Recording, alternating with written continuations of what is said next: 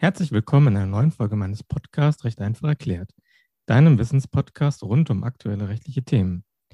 Mein Name ist Pierre Daniel Wittmann und ich freue mich sehr, dass du wieder eingeschaltet hast. In diesem Podcast habe ich mich bereits des Öfteren mit dem Thema künstliche Intelligenz beschäftigt. Beispielsweise gibt es eine Folge zum Thema Deepfakes und eine zum Thema KI als kreativer Künstler. In dieser Folge möchte ich mich erneut mit dem Thema künstliche Intelligenz beschäftigen, diesmal jedoch mit Blick auf den Einsatz von KI, beispielsweise durch Geschäftsführer oder Vorstände. Du wirst in dieser Folge erfahren, welche KI-Anwendungen bereits schon im oberen Management genutzt werden, welche Rechten und Pflichten Vorstände beim Einsatz von KI zu beachten haben und wie der Rechtsrahmen von KI nach der Vorstellung der EU-Kommission in Zukunft aussehen soll. Diese und weitere Themen möchte ich mit meinem Gast Maximilian Mann besprechen. Er ist Rechtsanwalt im Bereich Corporate M&A bei der internationalen Großkanzlei Linklaters und beschäftigt sich mit sehr zukunftsträchtigen Themen wie KI und Corporate 4.0. Lieber Maximilian, ich begrüße dich ganz herzlich bei mir im Podcast. Für unsere Zuhörerinnen und Zuhörer hört sich äh, es erstmal ziemlich abstrakt an, sich KI-Tools vorzustellen, die Vorstände bei ihrer täglichen Arbeit einsetzen. Kannst du mal ein paar Beispiele nennen, für solche KI-Tools, die in Deutschland oder anderswo auf der Welt eingesetzt werden? Da gibt es zwei besonders prominente Beispiele, die tatsächlich auch große Medienwirksamkeit erfahren haben und auch in der Fachliteratur immer äh, wieder referenziert werden.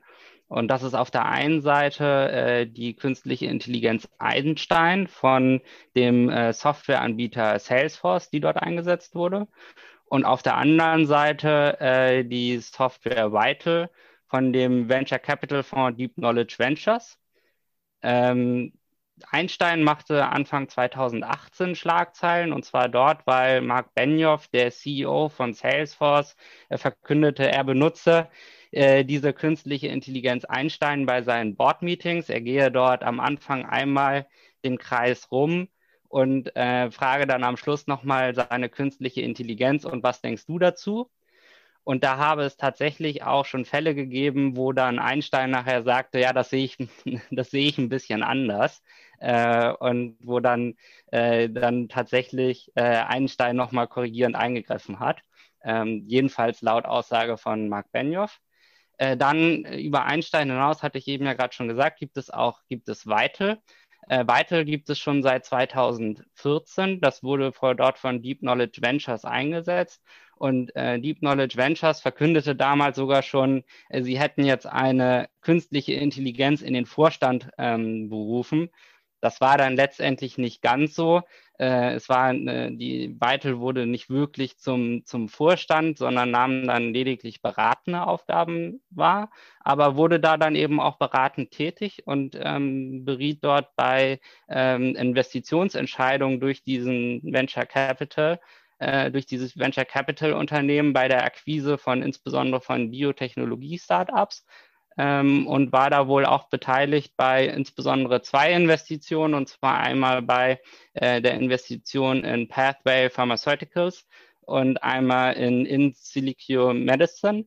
Und äh, jedenfalls nach Angabe von, von, von äh, Deep Knowledge Ventures war das auch ein durchaus äh, erfolgreiches Unterfangen, die Beratung dort von, von Weitel im Rahmen äh, der Investitionsentscheidung. Und in dem Fall von, von Einstein, was war da genau sozusagen der Einsatzzweck von dieser KI? Das ist nicht ganz klar. Also ich, äh, das ist ja auch nur das, was dann, ähm, äh, was, was dann dort ähm, medienwirksam veröffentlicht wurde. Ich glaube, der Hintergrund ist, dass Einstein ist tatsächlich ein breiteres Tool. Das wurde erst gar nicht äh, für die Unternehmensleitung entwickelt, äh, sondern ähm, war deutlich allgemeiner angesetzt und äh, wurde eben von Salesforce entwickelt. Äh, Vermutung liegt dann natürlich auch nahe, dass es nicht äh, zufällig auch dann von, von dem CEO von Salesforce referenziert wurde. Aber jedenfalls mal so, wie es dort dargestellt wurde, war es wohl doch schon also er hatte ja gesagt, er geht einmal den, den, den Tisch rum und fragt seine Top-Manager, was, was, was, was deren Einschätzung ist und am Schluss fragt er dann eben dazu ähm, Einstein. Also es hörte sich tatsächlich schon nach einer sehr relativ umfassenden ähm, KI an. Was es dann aber natürlich im Konkreten ist, äh, das wird dann aus solchen Berichten nicht immer ganz deutlich. Dann nochmal eine Frage zu Weitel. Und zwar hattest du gesagt, naja, da war nicht so ganz klar, ob der, ob jetzt irgendwie eine KI irgendwie in den Vorstand berufen wurde, wäre das denn nach deutschen, nach deutschem Verständnis, nach deutschem Gesellschaftsrecht denn überhaupt äh, möglich oder können da wirklich nur ja, reale, natürliche Personen sitzen? Also wirklich äh, einen Vorstand, eine, eine, KI in den Vorstand berufen, sodass dann, äh, dass es dann auch ein organschaftlicher Vertreter der Gesellschaft ist und auch entsprechend dann in, im Handelsregister eingetragen wird, das ist nicht möglich ähm, weil bislang äh, das deutsche Gesellschaftsrecht vorsieht, dass Organe von Gesellschaften natürliche Personen, jedenfalls mal Aktiengesellschaften natürliche Personen ähm, sein müssen. Und deswegen, ähm, deswegen ist das derzeit nicht möglich. Nein, das ist aber, glaube ich, eher eine, eine formale ähm, eine formale Einschränkung, die man, wenn denn dann, ähm, wenn, wenn es dann technisch sinnvoll sein sollte, äh, auch de lege relativ einfach gelöst werden könnte. Da gibt es, glaube ich, viel größere Probleme, die, auf die wir vielleicht später noch äh, zu sprechen kommen. Versuche mal kurz mal darüber zu sprechen, ähm, was denn eigentlich dieser Charme dieser KI-Tools ist. Also warum sollten denn Vorstände überhaupt denn auf die Idee kommen, solche KI-Tools zu nutzen? Oder ähm, ja, was, was sind so die Vorteile? Also ich glaube, der größte Vorteil äh, KI auch im Rahmen der Unternehmensleitung ist, dass KI in Echtzeit bei komplexen Prognoseentscheidungen unterstützen kann und dass sie da Muster erkennen kann, die vielleicht Menschen verborgen bleiben. Also wenn man einfach mal nochmal das Beispiel Weitel nimmt, dass dort, ähm, dass dort die Daten dann von der KI so kombiniert werden, dass nachher Voraussagen über die Zukunft getroffen werden können, die jetzt ein Mensch nicht treffen könnte und schon gar nicht in der Schnelligkeit treffen könnte.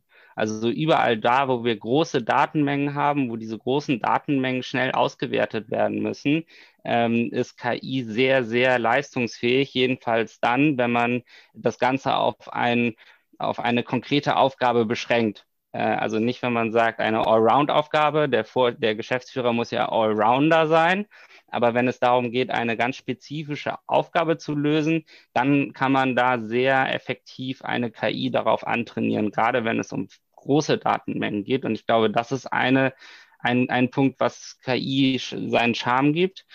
Äh, dann vielleicht ein weiterer. Man kann ganz gut Fehlerquellen vermeiden, also menschliche Fehlerquellen, Flüchtigkeitsfehler, äh, Berechnungsfehler und so weiter.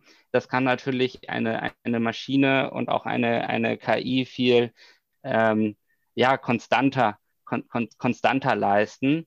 Ähm, und was KI dann jetzt nicht, das war jetzt ja mehr zum, zum Menschen, wie das, wie das Verhältnis dort ist, was KI gut kann und was KI nicht so kann. Wenn man sich dann jetzt mal das Verhältnis zu äh, konventionelleren Algorithmen anguckt, auf der anderen Seite, dann ist natürlich der große Charme der KI, dass KI selbst lernen kann. Das ist ja gerade das, was sie ausmacht.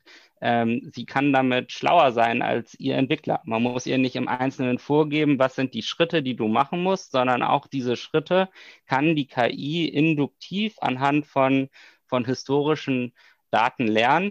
Und wenn man sich dann zum Beispiel anguckt, AlphaGo, das ist jetzt nicht Unternehmensleitung, aber vielleicht ja doch ähm, auch hier ein, ein, ein Begriff, äh, ist jetzt schon ein bisschen her, aber da wurde eine KI angelernt, um ähm, im Spiel ähm, Go einen der großen äh, ja, einen, einen, einen der großen Meister in diesem Spiel zu besiegen. Und sie wurde programmiert von, von Menschen, die gar nicht so gut da drin waren. Die konnten anderes gut. Die konnten auch Go, die konnten die Regeln. Da waren auch welche dabei, die wirklich gut Go spielen konnten. Es wurde ja dann auch jemand eingeflogen, um die, um die Maschine zu, äh, zu trainieren. Aber es ist wohl ähm, fair zu sagen, dass keiner dieser Menschen annähernd so gut äh, Go spielen konnte wie der, wie der spätere Widersacher, der nachher auch besiegt wurde. Und das ist eben etwas, was äh, KI als besonderen Algorithmus auch ausmacht, dass sie, dass sie, dass sie lernen kann und dass sie sich weiterentwickeln kann. Ähm, und dann, du hast gesagt, was ist der Charme von KI beim Einsatz auf Ebene des Vorstands? Äh, vielleicht sollte man dort dann auch nochmal das ein bisschen breiter ziehen, weil KI kann ja tatsächlich nicht nur auf Ebene des Vorstands in der Unternehmensleitung äh, eingesetzt werden. Der Vorstand hat ja auch äh, viele nachgeordnete Abteilungen, zum Beispiel, wenn man äh, Compliance-Abteilungen anguckt. Auch da haben wir große, große Mengen und vielleicht hat dort auch KI mit eben dieser Möglichkeit, diesem Charme der komplexen Prognoseentscheidung und Datenauswertung äh, einen guten Anwendungsbereich, sogar auf einer Ebene drunter.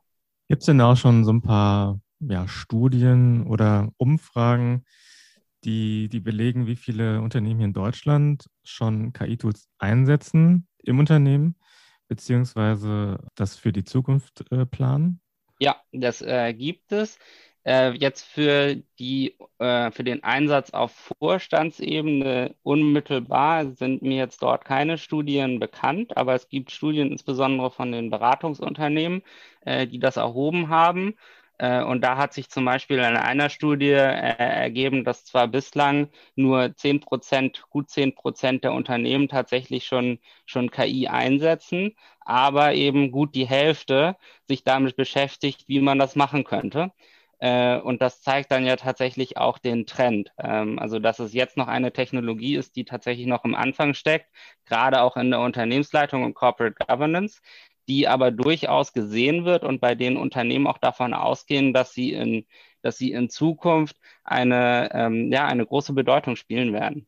Das Ganze setzt natürlich auch voraus, dass ich entsprechende Anbieter habe, die eben diese Tools ähm, ja, programmieren können und die auch in der Lage sind, ähm, ja, anhand der, der Vielzahl an, an, an, Dokumenten im Unternehmen auch dann entsprechende Tools äh, zu trainieren.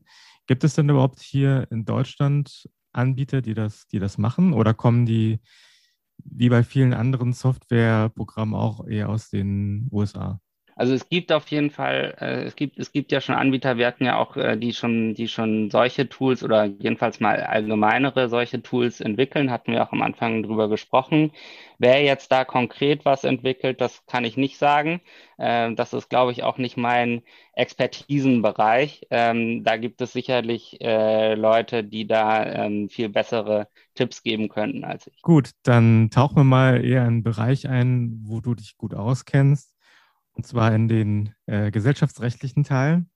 Wenn jetzt also ein Vorstand Entscheidungen treffen muss, an welche Vorgaben muss er sich dann prinzipiell erstmal halten? Ja, das ist eine sehr breite Frage. Also das ist ja äh, tatsächlich, äh, gibt es da sehr, sehr, sehr viele Einzelrechte und äh, vor allen Dingen auch Einzelpflichten, an die, die, ein, die ein Vorstand ähm, beachten muss. Ich will mal versuchen, so ein paar Flöcke einzuschlagen.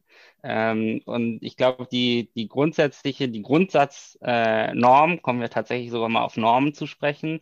Im Aktienrecht ist daher der Paragraph 76 Aktiengesetz und der sagt, der Vorstand hat die Gesellschaft unter eigener Verantwortung zu leiten.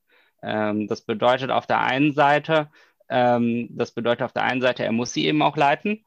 Äh, das bedeutet aber auf der anderen Seite, er darf sie eben auch selbst leiten. Und das äh, impliziert auch, dass er tatsächlich einen sehr breiten Ermessensspielraum hat, wie er das, wie er das im Einzelnen tut. Äh, und das werden wir, wenn wir äh, später bestimmt auch noch kurz drüber sprechen, das gilt auch beim Einsatz von KI. Auch da hat er einen, einen großen Ermessensspielraum.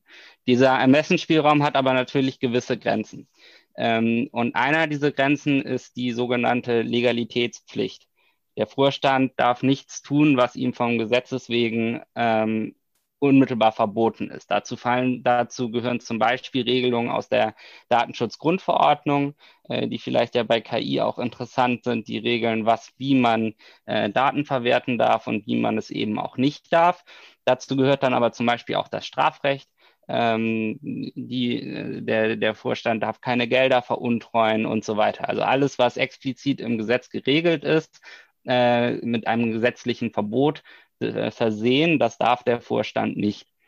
Äh, gleichzeitig muss der Vorstand es nicht nur so, dass er, dass er diese Regeln selbst einhalten muss, sondern er muss auch gleichzeitig ein System vorhalten im Unternehmen, das sogenannte Compliance-System, äh, das sicherstellt, dass solche, Unter dass solche Regelungen auch anderweitig im Unternehmen, im Unternehmen eingehalten werden.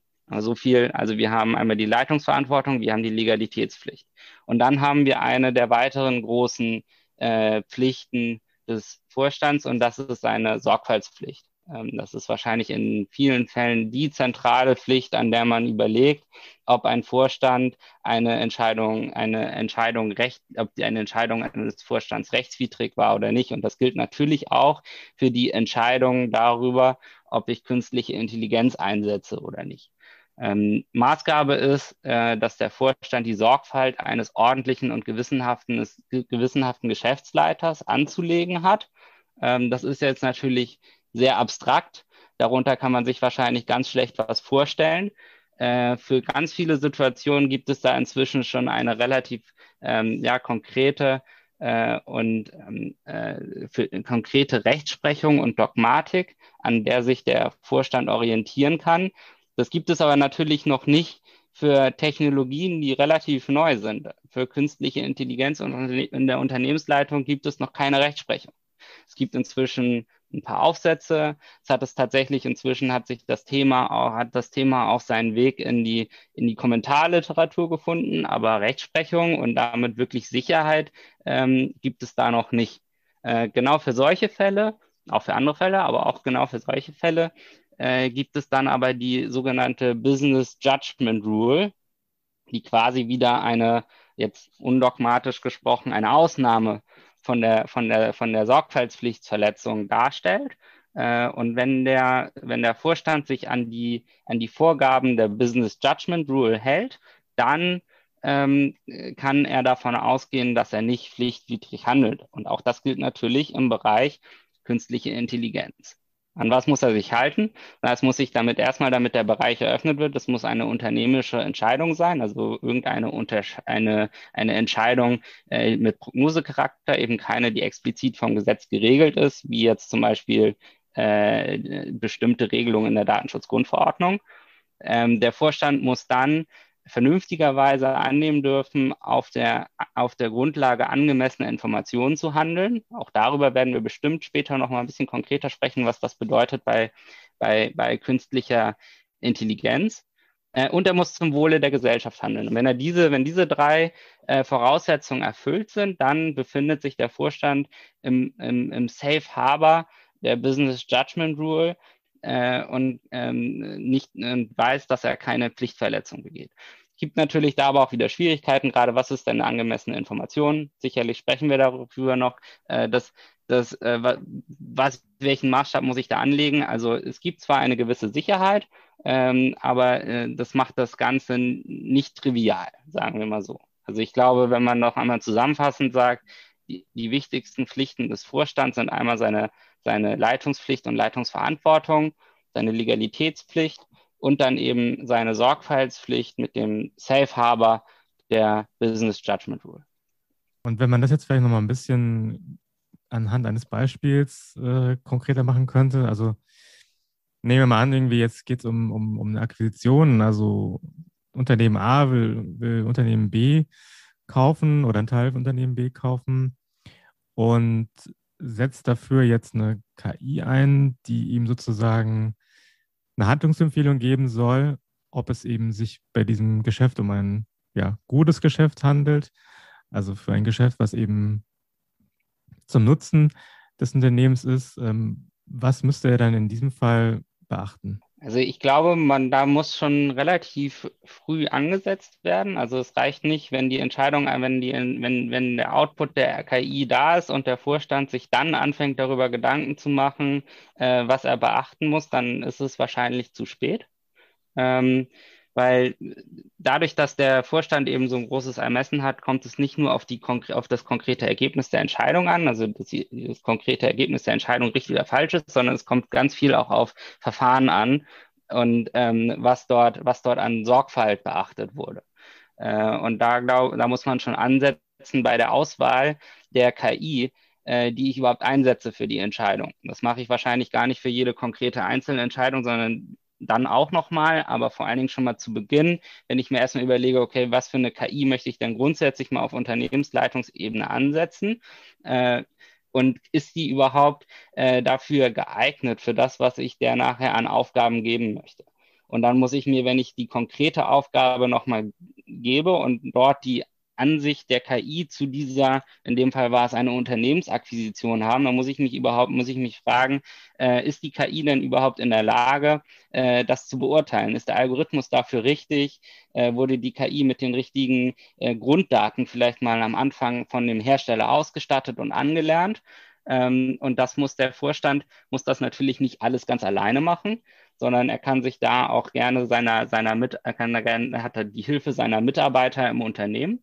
Und wenn dort die rechtliche Expertise und auch die technische Expertise nicht da ist, dann muss sich der Vorstand dort auch bei der Auswahl äh, des Algorithmus für diese Aufgabe äh, der Bewertung der Unternehmensakquisition ähm, von Experten suchen und ähm, Experten befragen. auf die darf er sich dann aber auch, wenn er bestimmte äh, Voraussetzungen einhält, Rechtsberatungsmarkt, Stichwort Ision-Grundsätze, äh, dann darf er sich bis zu einem gewissen Punkt auch auf deren Expertise verlassen. Wenn er dann einmal die richtige KI für, den, für, für, für diesen Zweck ausgesucht hat, dann muss er sie auch noch richtig einweisen. Also das ist so ein bisschen angelehnt an die Grundsätze der Aufgabendelegation, äh, die man auch bei Menschen hat. Ich meine, hier haben wir zwar keinen Menschen, aber hier haben wir doch ein gewiss autonom handelndes System, das eben dann auch grundsätzlich den ähnlichen Anforderungen unterlegt. Also er muss es nicht nur richtig auswählen, sondern er muss es dann auch anweisen. In, konkret für die KI bedeutet es, er muss die richtigen Daten zur Verfügung stellen. Also was das dann sind, historische Unternehmensdaten für das Unternehmen, das erworben werden soll, äh, verschiedene Daten, die im Rahmen der Due Diligence aufgekommen sind und so weiter. Da muss, das, muss diese KI äh, mit angefüttert werden und da muss der Vorstand darauf achten, dass das eben auch die richtigen Daten sind, um nachher zu einem sinnvollen Ergebnis zu kommen. Und schließlich, und das ist tatsächlich, ist das sogar auch noch vor teilweise noch vor, bevor die eigentliche Handlungsempfehlung der KI da ist, muss der, KI, muss, muss der Vorstand auch diese KI entweder selbst oder eben durch seine Mitarbeiter überwachen lassen und muss gucken, funktioniert diese KI richtig, äh, wirft die irgendwelche Fehler aus. Aber er muss eben auch gucken, ist das Ergebnis, was nachher rauskommt, plausibel. Weil wir haben ja wie, wir haben bei KI das Problem, dass bei KI man eben nicht immer sicher sagen kann, wie die KI zu ihrem Ergebnis gekommen ist. Also es gibt nicht den einen Algorithmus, der abgespult wird und nachher kann man sagen, okay, das war die, das war die Überlegung, das war die Überlegung und deswegen haben wir hier die Entscheidung, äh, sondern es wird einfach nur Entscheidung ausgeworfen und in vielen Fällen kann man das gar nicht sagen, warum das so ist. Äh, Überwachung wird dann schwierig. Kann man sich fragen, ist Überwachung überhaupt noch möglich? Und äh, da würde ich sagen, und das ist auch das, was die, was jedenfalls mal in der Literatur im Moment gesagt wird, ja, es ist schon. Und zwar, wenn ich einmal ein Grundverständnis habe, wie funktioniert die KI, ich habe sie, musste sie sowieso haben, weil ich sie habe sie ja vorher ausgewählt.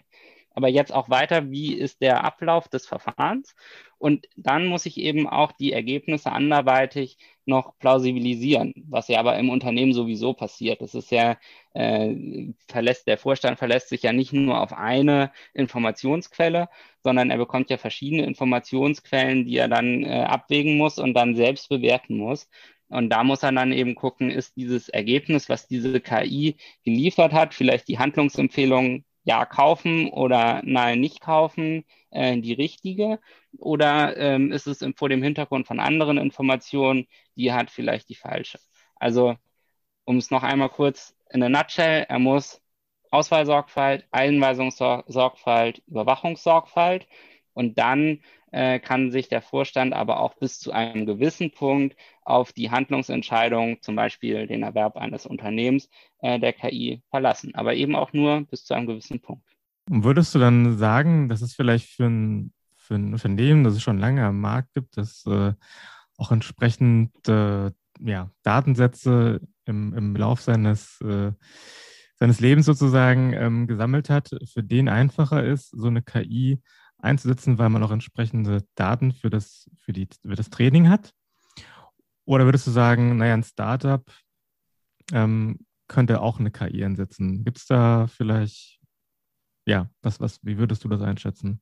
Also ich glaube, dass das ein, ein guter Punkt ist, dass natürlich ein Unternehmen, das schon, das schon länger am Markt ist und schon mehr Möglichkeiten hatte, Informationen zu sammeln, nachher eben auch bessere Trainingsdaten vielleicht ähm, zur Verfügung hat auf der anderen Seite muss man sagen, dass es eben für viele Zwecke auch äh, bereits im Markt diese Informationen, diese Informationen gibt, die ja teilweise auch öffentlich zugänglich sind.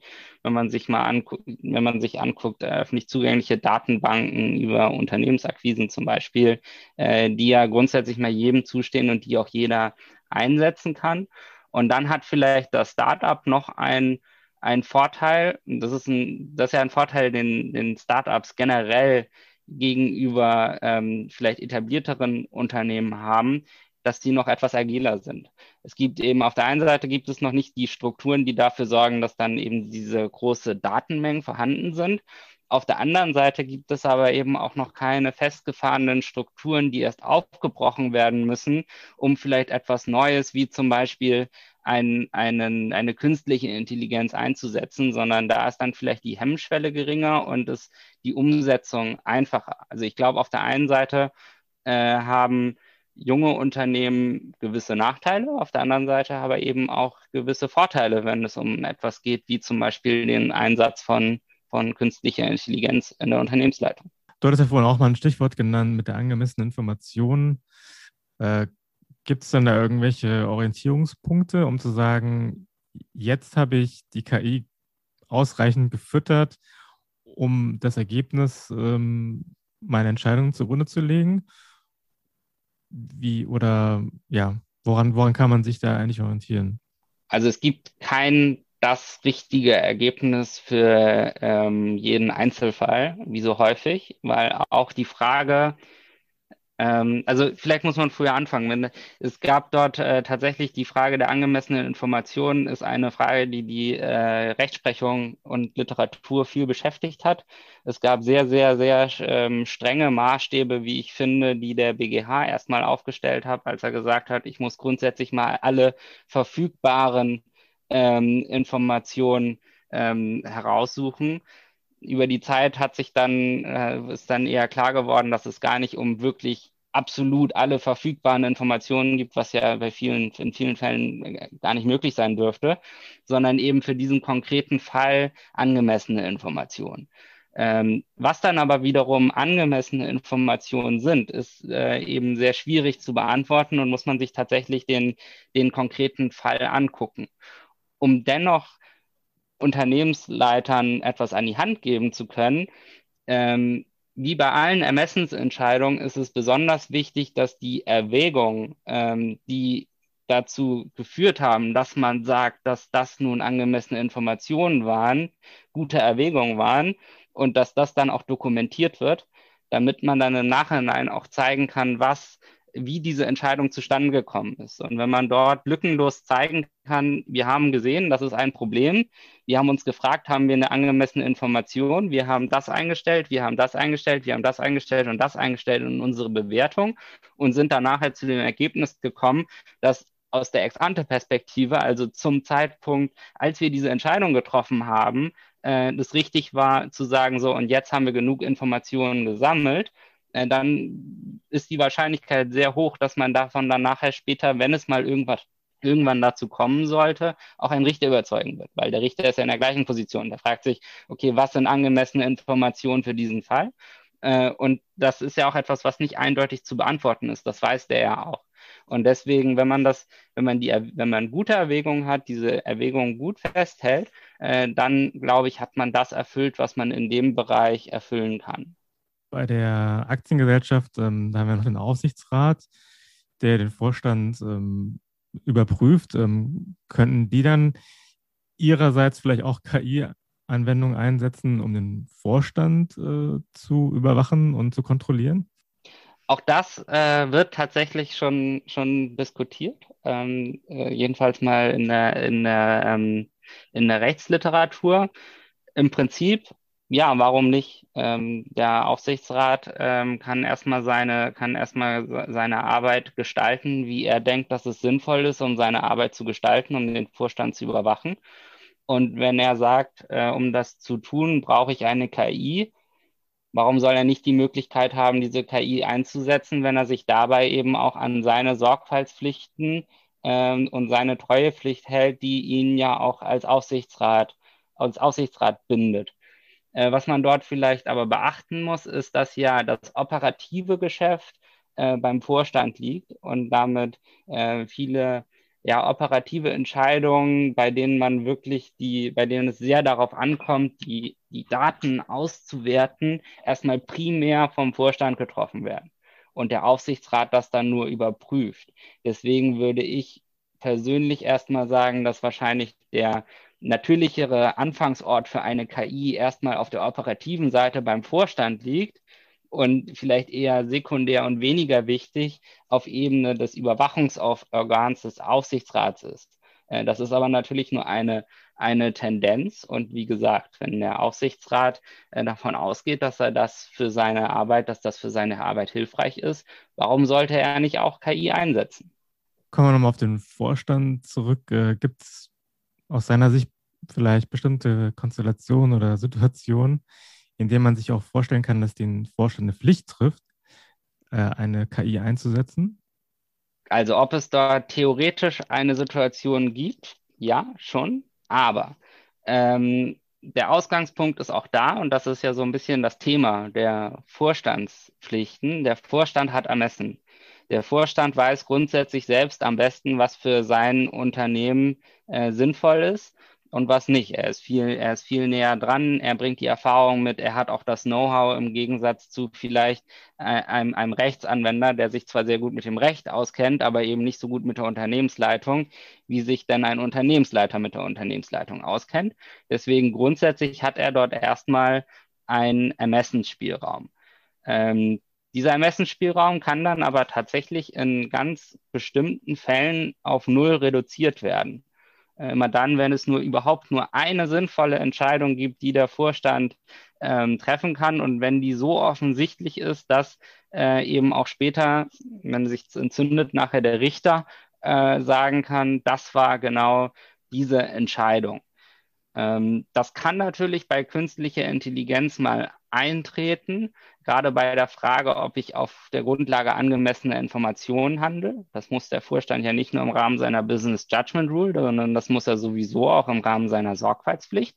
Und da kann es sein, dass ich dann sage, hier kann ich überhaupt nur angemessene Informationen haben, wenn sie mir von einer KI aufbereitet wird. Das wird aber nur dann der Fall sein, wenn KI tatsächlich erstens eine sehr überlegene Entscheidung äh, trifft gegenüber Menschen. Und zwar die so offensichtlich überlegen ist, dass man sagen kann, dass man sagen kann, dass jede andere Entscheidung nicht sinnvoll gewesen wäre. Und zweitens äh, wird man wohl auch verlangen müssen, dass KI eine gewisse, einen gewissen State of the Art äh, Status erreicht. Also man würde dann den Vergleich ziehen und wenn man dann sieht, dass in 99 Prozent der Fälle vergleichbare Unternehmen eine künstliche Intelligenz eingesetzt haben, um äh, die Informationen aufzubereiten, dann wird es wahrscheinlich sehr schwierig sein für ein Vorstandsmitglied zu begründen, dass er genau in dem 1% liegt, bei dem es nicht möglich ist. Ähm, Beides aber noch nicht der Fall. Also wir sind noch nicht dort, ähm, wir sind noch nicht dort, wo man sagen kann, wirklich, die KI ist so überlegen, dass wir sie nun einsetzen müssen. Und zweitens sind wir definitiv noch nicht da, wo wir sagen, äh, State of the Art ist in jedem Fall Einsatz von KI. Ähm, deswegen wird man im Moment eine solche Pflicht äh, noch nicht haben. Nichtsdestotrotz sollte sich ein, sollte sich ein Unternehmensleiter natürlich aber auch mit allen Möglichkeiten irgendwie auseinandersetzen. Und dazu gehört bestimmt auch zu gucken, äh, jedenfalls mal in bestimmten Fällen, ähm, ist es hier vielleicht sinnvoll, eine KI einzusetzen. Aber Grundausrichtung und daran hat sich bislang noch nichts geändert und daran wird sich bestimmt auch in der nächsten Zeit nichts ändern, ist, der Vorstand hat ermessen, er darf entscheiden, ob er die KI einsetzt oder eben auch nicht. Werfe mal einen Blick auf äh, so die, sag mal, die die jüngsten Entwicklungen auf der EU-Ebene. Da gab es ja jetzt äh, Ende, Ende April diesen Jahres von der EU-Kommission einen Entwurf einer KI-Verordnung. Das ist so eine Art ähm, ja, weltweit erster Vorschlag für einen Rechtsrahmen für, für Künstliche Intelligenz. Und da würde mich jetzt mal ganz stark interessieren, wie denn dieser Rechtsrahmen nach der Vorstellung der EU-Kommission aussieht. Ich glaube erstmal die Grundausrichtung ähm, ist, dass die, dass die EU alles an KI abdecken wollte. Also am Anfang wird eine Definition aufgestellt, für was denn dieser Rechtsrahmen äh, gelten soll. Und äh, der ist sehr allumfassend. Äh, und zwar nicht nur, was die Anwendungsbereiche von KI umfasst, also Sektoren, ähm, sondern auch, was äh, die Art von KI umfasst, wie, wie sie genau ähm, äh, was, was für eine Methodik angewandt wird für, für diese KI. Also sie ist, der regulatorische Rahmen ist sehr allumfassend. Äh, und um dann auch wieder für den Einzelfall sinnvolle Lösungen zu finden, nutzt, die, ist, nutzt der Regelungsrahmen ähm, die Möglichkeit, KI dann wiederum in verschiedene Risikoklassen einzuteilen. Ähm, auf der einen Seite haben wir die äh, KI mit dem unakzeptablen Risiko, äh, die wird verboten. Das ist sowas wie ein Social Scoring System auf, auf, Internet, äh, auf, auf, auf, auf Staatsebene, was wir jetzt übrigens gerade ja auch in, in China ähm, beobachten, äh, dass es eingeführt wird. Das wäre unter dieser Verordnung nicht möglich. Und auf der anderen Seite haben wir künstliche Intelligenz mit ähm, limitiertem Risiko. Ähm, äh, das wäre äh, äh, ähm, das wäre dann so etwas wie äh, Chatbots äh, zum Beispiel. Ähm, da bestehen dann einfach nur gewisse Transparenzpflichten. Und wir haben, äh, wir haben auf, der, auf sehr ähnlich äh, KI mit minimalen Risiko. Das ist zum Beispiel der Spam-Filter. Ähm, da gibt es grundsätzlich mal gar keine, äh, gar keine Pflichten. Und in der Mitte zwischen diesem KI mit inakzeptablem Risiko auf der einen Seite, die ja verboten ist, und dem KI mit dem geringen bzw. minimalen Risiko, da gibt es dann den, das Hauptaugenmerk ähm, der, der, der Regulierung, das ist die Hochrisiko-KI. Äh, die Hochrisiko-KI, das ist zum Beispiel KI, die eingesetzt wird, also da gibt es einen großen Beispielkatalog. Äh, und zum Beispiel ist da äh, der Einsatz bei der Strafverfolgung mit dabei, da ist der Einsatz bei der öffentlichen Verwaltung mit dabei, da ist aber auch der Einsatz zum Beispiel von KI bei Einstellungsentscheidungen mit dabei. Und das sind, das sind Bereiche, in denen die EU sagt, das sind besonders äh, gefährdete Entscheidungen, die dort getroffen werden, besonders wichtige Entscheidungen, die dort getroffen werden. Und dafür sollte dann eben auch ein ganz bestimmter Pflichtenkatalog bestehen. Und da gibt es schon, wie ich finde, einen doch recht umfassenden Pflichtenkatalog, der dort auferlegt wird. Äh, das reicht zum Beispiel von Vorhalten eines Risikomanagementsystems äh, über die Vorabdokumentation, dass auch die ganzen Rechte, dass die ganzen Pflichten eingehalten werden, der dann im Übrigen auch an die an extra dafür eingerichtete Behörden zu geben ist zur Überprüfung, soll der Überprüfung dort dienen. Und es sind auch inhaltliche Anforderungen, die gestellt werden, zum Beispiel, dass tatsächlich dann die KI auch mit hinreichend repräsentativen Daten angelernt wird. Auch darüber hatten wir vorhin schon einmal ganz kurz gesprochen. Den Bias der KI durch, durch die mangelhafte Daten, das soll damit, dem soll damit entgegengewirkt werden. Äh, und also für Hochrisiko-KI haben wir dann doch sehr, sehr, ähm, sehr einschneidende und auch umfangreiche äh, Pflichten, die hier aufgegeben werden. Ähm, wohingegen wir dann bei der limitierten, äh, beim limitierten Risiko und beim minimalen Risiko tatsächlich nur sehr wenige Pflichten haben, um dann vor dem Hintergrund des breiten Anwendungsbereichs sicherzustellen, dass dann auch im Einzelfall äh, der richtige Maßstab von der Regulierung gefunden wird. Das ist das Grundkonzept. Wenn wir jetzt äh, das nochmal beziehen auf die auf den Einsatz von KI im, im Vorstand. Äh, gibt da diese KI-Verordnung auch irgendwas vor, was man als Vorstand beachten sollte oder ist das Thema vollkommen ausgeklammert? Also das Thema ist erstmal grundsätzlich umfasst. Ähm, wir haben ja die sehr breite Definition, also auch die Nutzung von KI auf Unternehmensleitungsebene fällt in den Anwendungsbereich, ähm, fällt in den Anwendungsbereich der, des Vorschlags. Und dann ist eigentlich nur noch die Frage, in welche Kategorie ist ähm, diese, ist, ist, ist, das, ist das Handeln der Unternehmensleitung einzuordnen. Und das wird man wahrscheinlich auch wieder für den Einzelfall machen müssen. Ähm, Im Grundsatz könnte ich mir vorstellen, dass es meistens tatsächlich in den Fall des limitierten Risikos fällt, weil keine der, äh, der aufgelisteten Fälle für den Hochrisikobereich einschlägig sind. Anders kann das aber zum Beispiel sein, wenn es darum geht, ähm, wenn es darum geht, Personalentscheidungen, Entscheidungen, die ja auch auf Vorstandsebene gefällt werden, ähm, unterstützend durch, durch KI äh, begleiten zu lassen. Denn dann sind wir genau in dem Bereich der Einstellungsentscheidungen. Damit wären wir tatsächlich im Bereich der Hochrisiko-KI und damit würden alle die ganzen einzelnen Rechte, äh, die einzelnen Pflichten, die von der, äh, die von der ähm, äh, die von, von, von dem Vorschlag vorgesehen werden, dann auch einschlägig sein. Also dann eine, eine, eine große Relevanz. Ansonsten werden wir wohl vor allen Dingen bei Transparenzpflichten, also der äh, Vorstand müsste offenlegen, dass er für die Entscheidung äh, sich einer KI bedient hat. Ähm, und was dann aber noch dazu kommt, ist natürlich, diese, diese Regelung für diese Verordnung, das kommt ja nur obendrauf. Also die ganzen anderen Regelungen, die wir gesellschaftsrechtlich schon haben, über die wir ja vorhin gesprochen haben, äh, die bleiben ja bestehen. Die werden in manchen Fällen äh, vermutlich gleichlaufen. Vielleicht äh, man, so eine Schaffung eines Risikomanagementsystems kommt einem vielleicht bekannt vor. Das muss also, dass man dort irgendwelche Compliance, äh, Compliance-Systeme einrichten muss. Ähm, aber das wird sicherlich auch viel geben, was nicht ganz aufeinander abgestimmt ist und wo dann tatsächlich noch einfach weitere ähm, Pflichten dazukommen. Und dann muss man mal sehen, wie das, wie das letztendlich in der, in der Praxis gehandhabt wird. Aber eine gewisse Relevanz äh, wird diese, wird diese ähm, Verordnung bestimmt auch für den Einsatz von KI auf Unternehmensleitungsebene haben.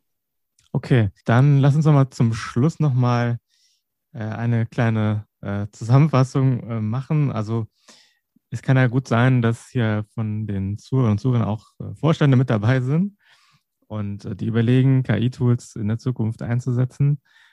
Kannst du da mal ganz kurz äh, dann nochmal zusammenfassen, was, was du ihnen an Tipps mit auf den Weg geben würdest? Also ich glaube, der Haupttipp ist, nicht durch rechtliche Schwierigkeiten davon abbringen lassen. Ähm, wenn es tatsächlich wirtschaftlich sinnvoll ist, KI einzusetzen, äh, dann wird man dort auch Wege finden, das rechtlich zu gestalten, dass es funktioniert. Äh, auf der anderen Seite sollte man natürlich sich auch der rechtlichen Risiken bewusst sein und diese rechtlichen Risiken dann auch versuchen, ähm, dann versuchen zu minimieren, was wie gesagt durchaus möglich sein sollte. Äh, und in jedem Fall, was man machen sollte, auch das war ja ein Thema, worüber wir gesprochen haben, immer gut zu dokumentieren, was die Erwägungen sind. Aber wenn man das macht, wenn man sich der rechtlichen Risiken bewusst ist und die eigenen Entscheidungen, äh, die eigenen Entscheidungen sinnvoll äh, dokumentiert und es einen wirtschaftlichen Grund gibt, KI einzusetzen, dann sollte man sich nicht durch rechtliche Schwierigkeiten davon abbringen lassen. Das ist doch mal ein schönes Schlusswort. Ich danke dir, Maximilian, für unser Interview. Ja, vielen Dank, dass ich hier sein durfte.